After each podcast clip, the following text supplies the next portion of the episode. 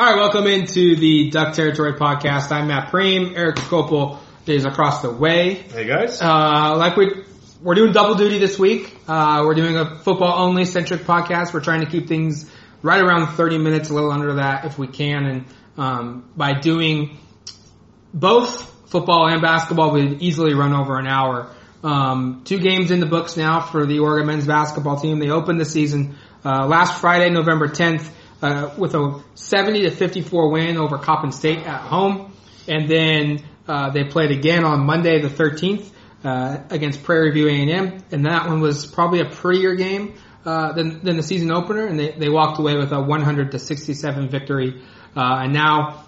They've got two more games before next week's PK80 Invitational, their first game on Thanksgiving night against UConn in Portland. Uh, but before that, they play Alabama State Friday and then on Sunday they play a Ball State team that's uh, a little bit better than expected. Yeah. And you know Dana's already kind of previewed that one a little bit by saying, oh, you know they're a bit, little better than expected, and they're going to be they're going to give us a good test.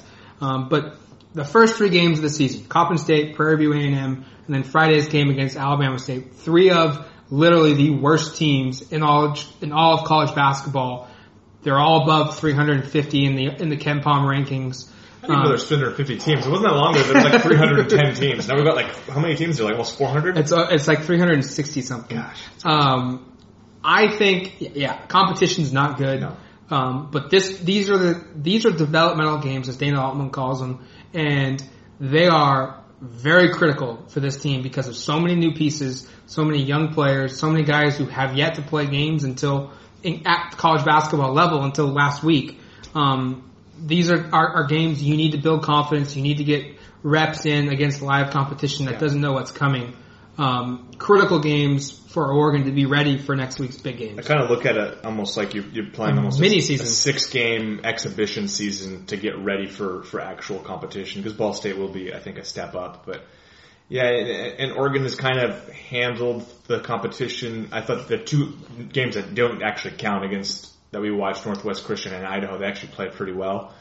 Uh, what Coppin State to me was a very strange game. They looked great for stretches and then really, really bad in the second half, and it ended up being a ten point game with oh about a, four minutes to go. Yeah. And you kind of start, and you didn't. I don't think we were ever really was concerned that we were going to lose, but it was kind of like this is strange because we kind of know that Coppin State isn't good, and this team was up about thirty at half, but you're going to get that. You're going to have to live with that with a young team. And that's why these games are are so important to be played against teams of this caliber. Because if that's a a Ball State or a Wyoming, which knocked off Oregon State, um, I believe. I was just going to say that you, the you, worst thing that could happen exactly. is you lose an early conference game at home to a bad, team and you're a young yeah. team trying to find your confidence. Yeah. You know, we don't know how Oregon State's going to respond, but that's a you know that's a that's a gut punch right yeah, there. It's not a good loss and it's early. So yeah, the schedule I think for a young team it, it lines up really nicely just in terms of, okay, we're going to play a bunch of cupcakes early here, kind of get our feet and then, you know, start to figure out what a rotation might look like and then hopefully kind of be playing at a much higher level, um, once they go to that PK80 event, which is a really nice early season kind of barometer for where they're at because you go from playing teams that are playing and I don't even know what conference conferences. so I don't. I have no idea what the school. Those could. I have no. I literally couldn't tell you even what letters are in those conferences. But I know that they're not very good because those are 15 and 16 seed teams conference basically. Well, I'll, I'll tell you right now. Uh, you have the information. I have the information. Oh, what are we? Uh, Coppin State is in the MEAC. Okay. Do you know what the MEAC is? M- mid something athletic Mid Eastern Athletic Conference. Yeah, I got three of the forwards. And then uh, Prairie View A&M is in the Southwestern Athletic Conference. The SWAC. And and what's funny about this is it's the Southwestern Conference. Typically, I think Southwest. I think Southern California, Arizona, Nevada, New Mexico, right. uh, maybe Utah, maybe. Uh, from Texas. You've got teams from Alabama, Mississippi, uh, Arkansas, uh, real West Coast right there, man. yeah. So yeah, but these aren't good teams, and, and but they'll get a nice barometer with UConn, who's going to be a good team. And if they win that game, they might play. Well, they won't be the number one team in the country because they just lost last night. But Michigan, Michigan State. State, who's a very very talented team, a team that has one of the top draft picks in Miles Bridges on it, and a number of other high five star recruits Also, it's Ben Carter, who somehow still has basketball eligibility. I don't know. He's- If you're not familiar with Ben You- Carter, you- you, played with Oregon Yeah, with Damyean Dotson and Dominic Artis. if you're a very fair weather fan, you just started following the last two years. This guy played with a bunch of the guys that were on those teams. That's yeah. So uh, yeah, he was in the recruiting class with those guys. Um, he's still playing for them. But uh, yeah, it'll be a nice test in Portland next week to kind of see where things are at, and, and they'll be playing teams that will more than likely be tournament teams. I know what Michigan State obviously would be. Connecticut's probably you don't know it's too early. They weren't last year, but typically are, are very good. So really nice test after what is going to be probably kind of a boring first couple of weeks. Uh, a couple things that kind of stood out for me, um, and the first one was probably the most surprising, and it's kind of finding where exactly is this going to fall in terms of normal production is Roman Sorkin, the senior four-year starter, uh, first game of the season against Coppin State. Sorkin looked like an all Pac-12 caliber guy. 23 points, missed one of nine shots on the field, four or five from three, Yeah. seven rebounds, two assists. He had a block. Uh, he had Who a couple, this guy? He had a couple fouls, but yeah, you're sitting here going, "It- it- this is magic. Dana Dana Altman is out there being literally a wizard, turning Roman Sorkin into a guy that's looking like a, a player who, quite honestly, yeah, you, you look at the competition, but at the same time, it's he's hitting open threes, he's dunking the basketball, he's blocking shots. Maybe Sorkin is, is going to be a revelation and, and kind of a, a, a, big improvement in, in helping this team. And then the second game of the season, came back down to earth, didn't he, shoot. he he fell hard back down to reality. Didn't make a single, didn't shoot a single shot, didn't score a single point. Grabbed just one assist, one block. Didn't grab a single rebound. but the block was pretty pretty awesome. pretty impressive. He had one turnover. He had two fouls, and he played just 11 minutes in the Right. game. Um, I don't think he's going to play that bad the rest of the season. I don't think he's going to play that good the rest of the season. Where in the middle is he going to is he going to find himself? Yeah. Um, and maybe the, the the the fact that he didn't play, he didn't get a lot of opportunity to play uh, in the second game, and because he had to play a lot in the first game was the return of Paul White. Exactly. That was what I was going to say. Is I think the reason he played so many minutes in that game was with not only no Paul White, who is the if you are unfamiliar, haven't watched the Georgetown transfer, who's going to play a big role. More than likely, will start Yes. this season. Um, and then also MJ Cage, who also made his Oregon debut, didn't play a lot, but basically without two of their top three tallest players in that first game. So Sorkin kind of, with, without any alternatives, was forced to play probably more than typically would. Um, and I, I agree. I think his production is going to fall somewhere in between there. I think he probably will be a, a 15 minute of the night guy who comes in and provides some offensive scoring. You know, if they need to, if they're down by a lot, he can come in and shoot a lot of threes, and he's, that's probably where he's most valuable at this point. And, um, but you, athletically, he's he's not on the same level of of what you need to defend probably anybody on Michigan State, and, Yes. and certainly some of the teams in the in the Pac-12 once once that gets underway. But that was that was a surprise. I think what was was also kind of uh, memorable from the first two first two games, especially the first one was just we thought this team was going to be able to shoot the ball from the three really well. They did not shoot and they well. did not shoot well. I think they were eight for 29. So that becomes one of those Yes. things where if if this is going to become a shot where they're shooting it 29 to 35 times or whatever it is, they certainly have to shoot it at a higher clip, and I think they're capable of it. We saw it in the exhibition games, um, but they just didn't shoot it well, and a lot of that had to do with the two tr- grad transfers. Yeah, the- those guys did not shoot well in the first two games at all. You look at the the shooting percentages for this team, and you know they're 33 percent right now from three. It's it's look, it's two games in. Uh, things will, will smooth out, and, and we'll we'll get a true indicator of where things are. You know, four, five, six, seven games in, into this season. Um, but you you kind of touched on it. Going into the year, we kind of felt like, look, this is a team that's going to rely on Peyton Pritchard because he's a sophomore starter from last year's Final Four team. He's going to take a big jump in, in basically all levels of production. And then they're also going to rely on Elijah Brown, a graduate transfer from New Mexico, who was an All Mountain West Conference player uh, the last two seasons for the Lobos. And then then it's kind of relying a little bit on Troy Brown, a true freshman five star prospect, MiKyle McIntosh, another graduate transfer, Paul White, kind of filling in the gaps with, Right. with those guys. Uh, so far, Elijah Brown has, you know, he's shooting 23% from the floor, just 18% from three. He's averaging eight points uh, a game this season, and in two games. And you have to remember, it's two games. Right, and he, But- aver- he averaged about 20 in exhibition games, so we know he can do it.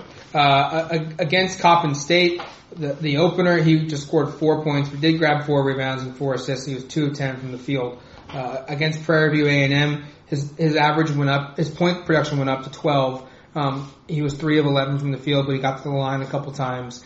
Um, and the bigger thing though for for Elijah Brown is I think the scoring will come. He's in maybe a, a slump right now shooting, which ideally is not good considering he was supposed to, you know, be a guy you could lean on Yeah. night in, night out, um, from a scoring standpoint. But I think he's, he's, and this is maybe good for him long term here at Oregon and long term for his just overall college basketball, uh, career, whether that's in the NBA, uh, or if that's overseas.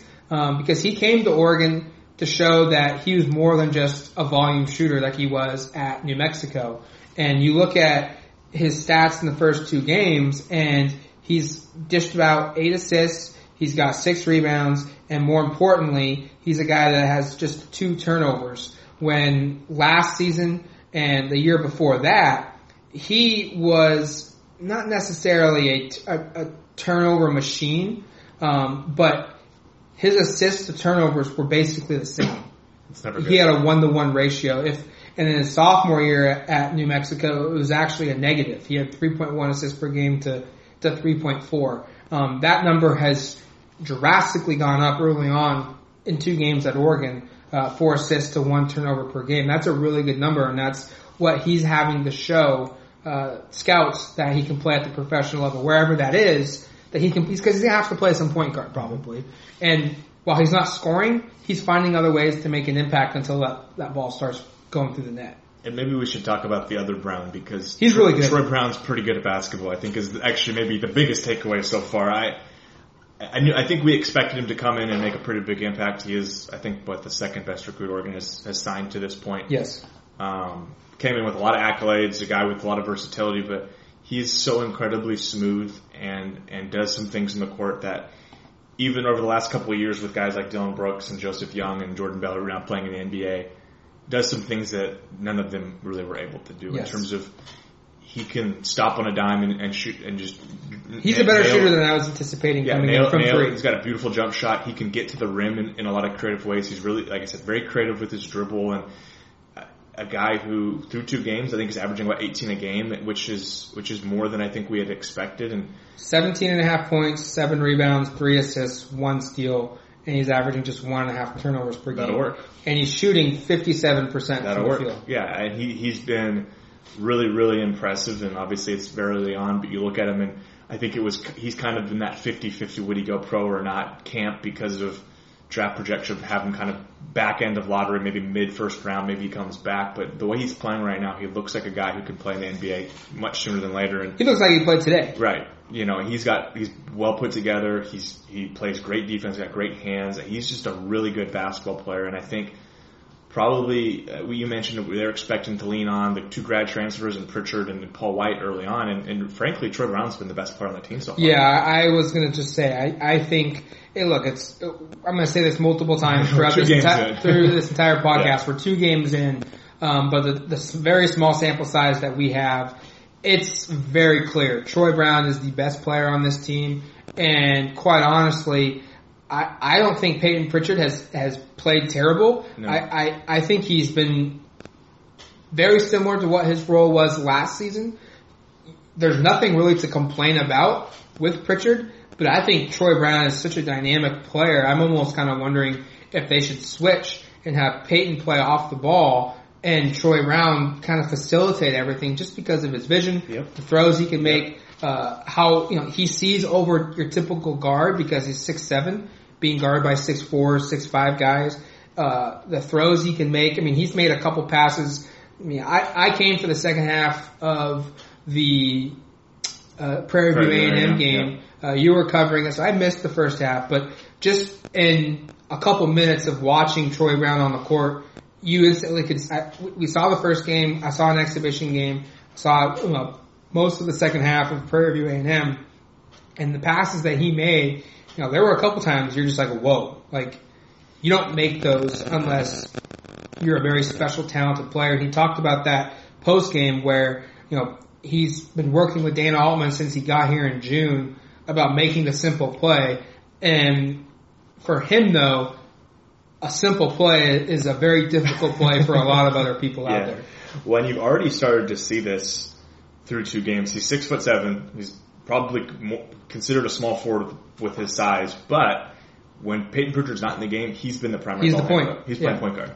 Um, and I, I do, I kind of wonder if this is going to be similar, you know, for Pritchard it's probably kind of painful, but similar to what happened with Casey Benson last year, where Benson was started the season as a point guard. He'd been the starting point guard the year before. Everybody kind of thought they'll figure out a way to mix it, make it work. And within five games or so, Pritchard's now starting over Benson. And I don't know if, I don't know if they're not going to take Pritchard off off the the- starting lineup because no. I don't think there's anyone on the bench better. But I just wonder if, if it becomes a situation where Troy Brown is kind of initiating the offense more times than not.